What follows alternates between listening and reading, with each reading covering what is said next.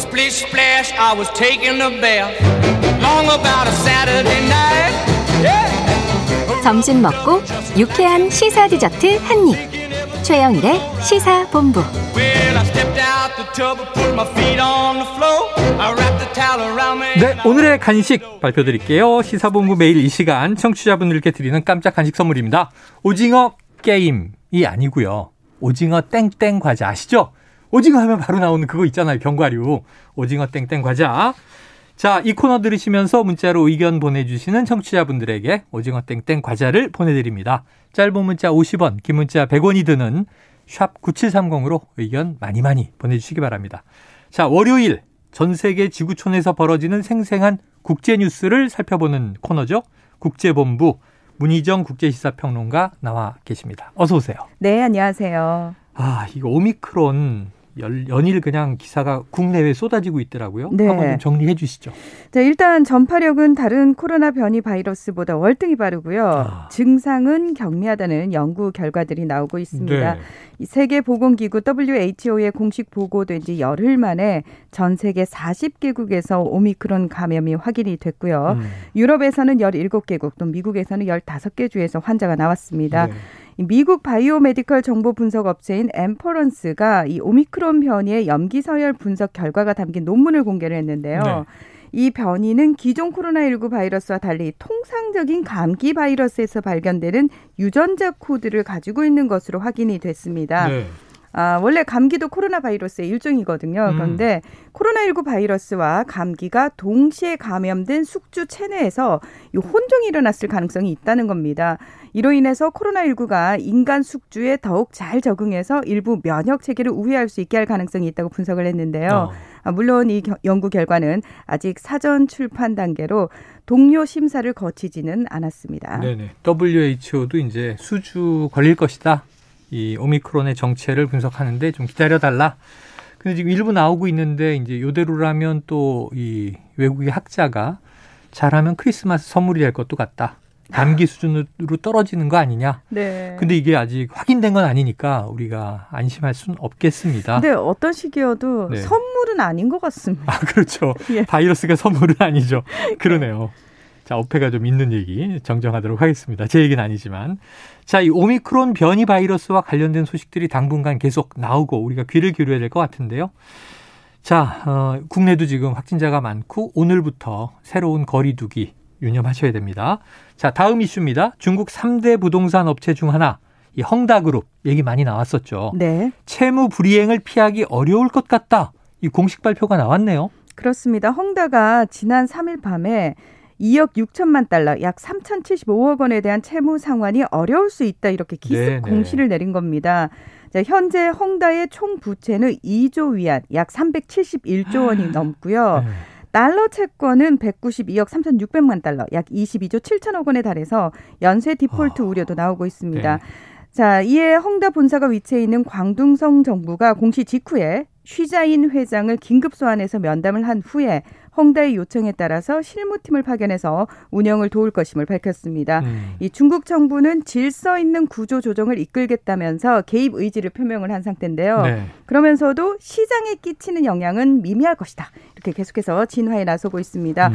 중국의 국책은행이죠. 인민은행도 헝다의 위기는 경영 부실과 맹목적인 확장 때문이고 헝다가 직면한 위기가 부동산 시장 자금 조달에 영향을 미치지는 않을 것이다. 이렇게 강조하고 있습니다. 네. 그래도 총 부채가 한화로 371조 원이다. 야, 네. 내년 우리나라 정부 예산의 절반이 넘네요.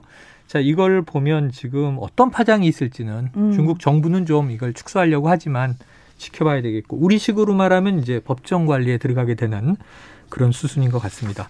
자, 한때 중국 부동산 업계를 뭐 쥐락펴락 장악했던 헝다그룹인데 네. 아니 어쩌다가 이렇게 채무불이행 상황까지 오게 된 거예요? 일단 지난해 8월부터 중국 정부가 부동산 시장 규제에 나서면서 이런 상황이 벌어졌는데요. 음. 그러니까 중국에서는 부동산 업체들이 다 은행 대출로만 집을 지을 수 있었습니다. 네네. 그런데 무분별하게 이렇게 아파트를 건설해 대던 헝다그룹이 정부 기준을 충족하지 못해서 추가 대출이 규제가 되고요. 아하. 그러다 보니까 유동성 위기가 제기가 된 겁니다. 네. 어, 헝다처럼 이런 부동산 업체가 단순히 집만 지은 것이 아니라 어, 헝다 같은 경우에 2016년부터 전기차, 보험, 생수 및 식료품 사업, 프로 축구단 등 다양한 분야로 네네.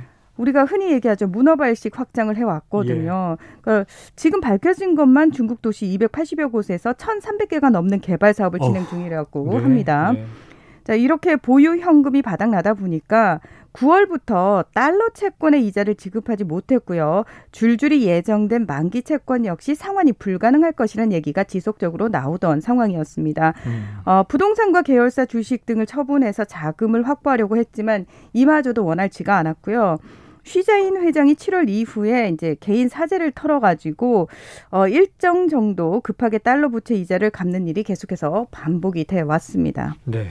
무슨 뭐 제트기도 팔고 지분도 팔고 그런 것 같은데 이렇게 해가지고 해결될 문제는 아니었다 싶습니다. 그렇죠. 자 그런데 문제는 이 중국 부동산 시장에서 말이죠. 헝다그룹 외에도 이 부동산 개발 업체 양광백 이 채무부 불이행 이슈가 또 있다면서요? 네, 그렇습니다. 이제 양광백뿐만 아니라 줄줄이 부동산 업체들의 채무 불이행 사, 그 기사가 아, 계속해서 나올 그래요? 것 같습니다. 일단 양광백 같은 경우에는 5일에 원금 1억 7천만 달러, 이자 890만 달러 만기가 도래를 했는데 어, 어젠데? 네. 예. 상환할 수 없다고 공시를 했습니다. 네. 이게 토탈 2,116억 원이거든요. 근데 뭐 이 부분에 대해서 이미 지난 8월부터 상환이 어렵다라고 아, 예고를 했던 상황이고요. 그리고 앞서서 세 개의 채권을 상환하지 못했습니다. 그 규모는 4,555억 원 규모였고요. 네. 양광 백 측은 거시경제 환경과 부동산 업적을 포함한 여러 요인의 부정적인 영향이 유동성 문제를 초래했다 이렇게 설명을 하고 있는데요. 굉장히 어렵잖아요. 네. 아 간단히 얘기하면은 중국은행이 더 이상 돈을 안 빌려줘서요. 아. 저희가 현금이 없어요. 그래서 돈 못 갚아요. 이 얘기입니다. 거시경제 환경과 이렇게 두루뭉술 얘기는 했지만 그렇습니다. 정부가 안 밀어줘서 이렇게 됐다. 음. 그렇습니다. 이 헝다 그리고 양광백 그리고 다른 부동산 업체들까지 이 유동성 위기가 더욱 부각되고 있는 그런 상황입니다. 네. 자, 이건 뭐 우리나라도 과거 부동산 개발의 역사가 있어서 사실은 관이 막 밀어주던 시절이 있죠. 그러다가 또 이제 망한 회사들도 많이 나오고 약간 우리나라 IMF 느낌도 나고 그러는데 음. 자 중국 정부가 아까 언급한 대로 중국 경제에 큰 영향 없다 부동산 시장에 별 영향 없다 파장을 최소화하려고 노력하는 이제 정황이 보입니다만은 이 헝다그룹의 파산이 부동산 시장의 후폭풍을 몰고 오고 있는 거 아니에요? 네, 일단 가장 큰 회사부터 넘어지기 시작했잖아요. 네. 당연히 어, 연쇄 작용을 일으키겠죠. 건설사 그 밑에 있는 중소형 은행의 파산으로까지 이어질 수 있다는 얘기는 몇달 네. 전부터 계속 나오고 있습니다.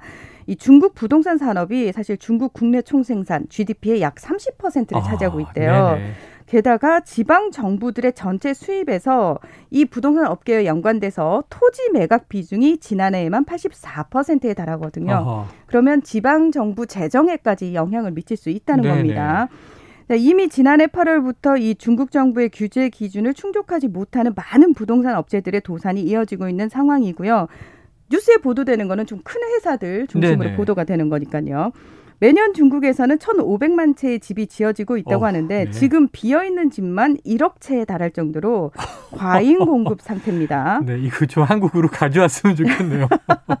야, 땅이 없어요. 가져오려고 네. 해도. 아, 땅이 없네. 네. 네, 그러네요. 이미 228개의 부동산 업체가 파산을 했고요. 미국 타임지 보도에 따르면 올해 중국 개발 업자들이 상환해야 할 채권은 1,000억 달러, 약 118조 원이 넘는 것으로 추산이 되고 있는데 네.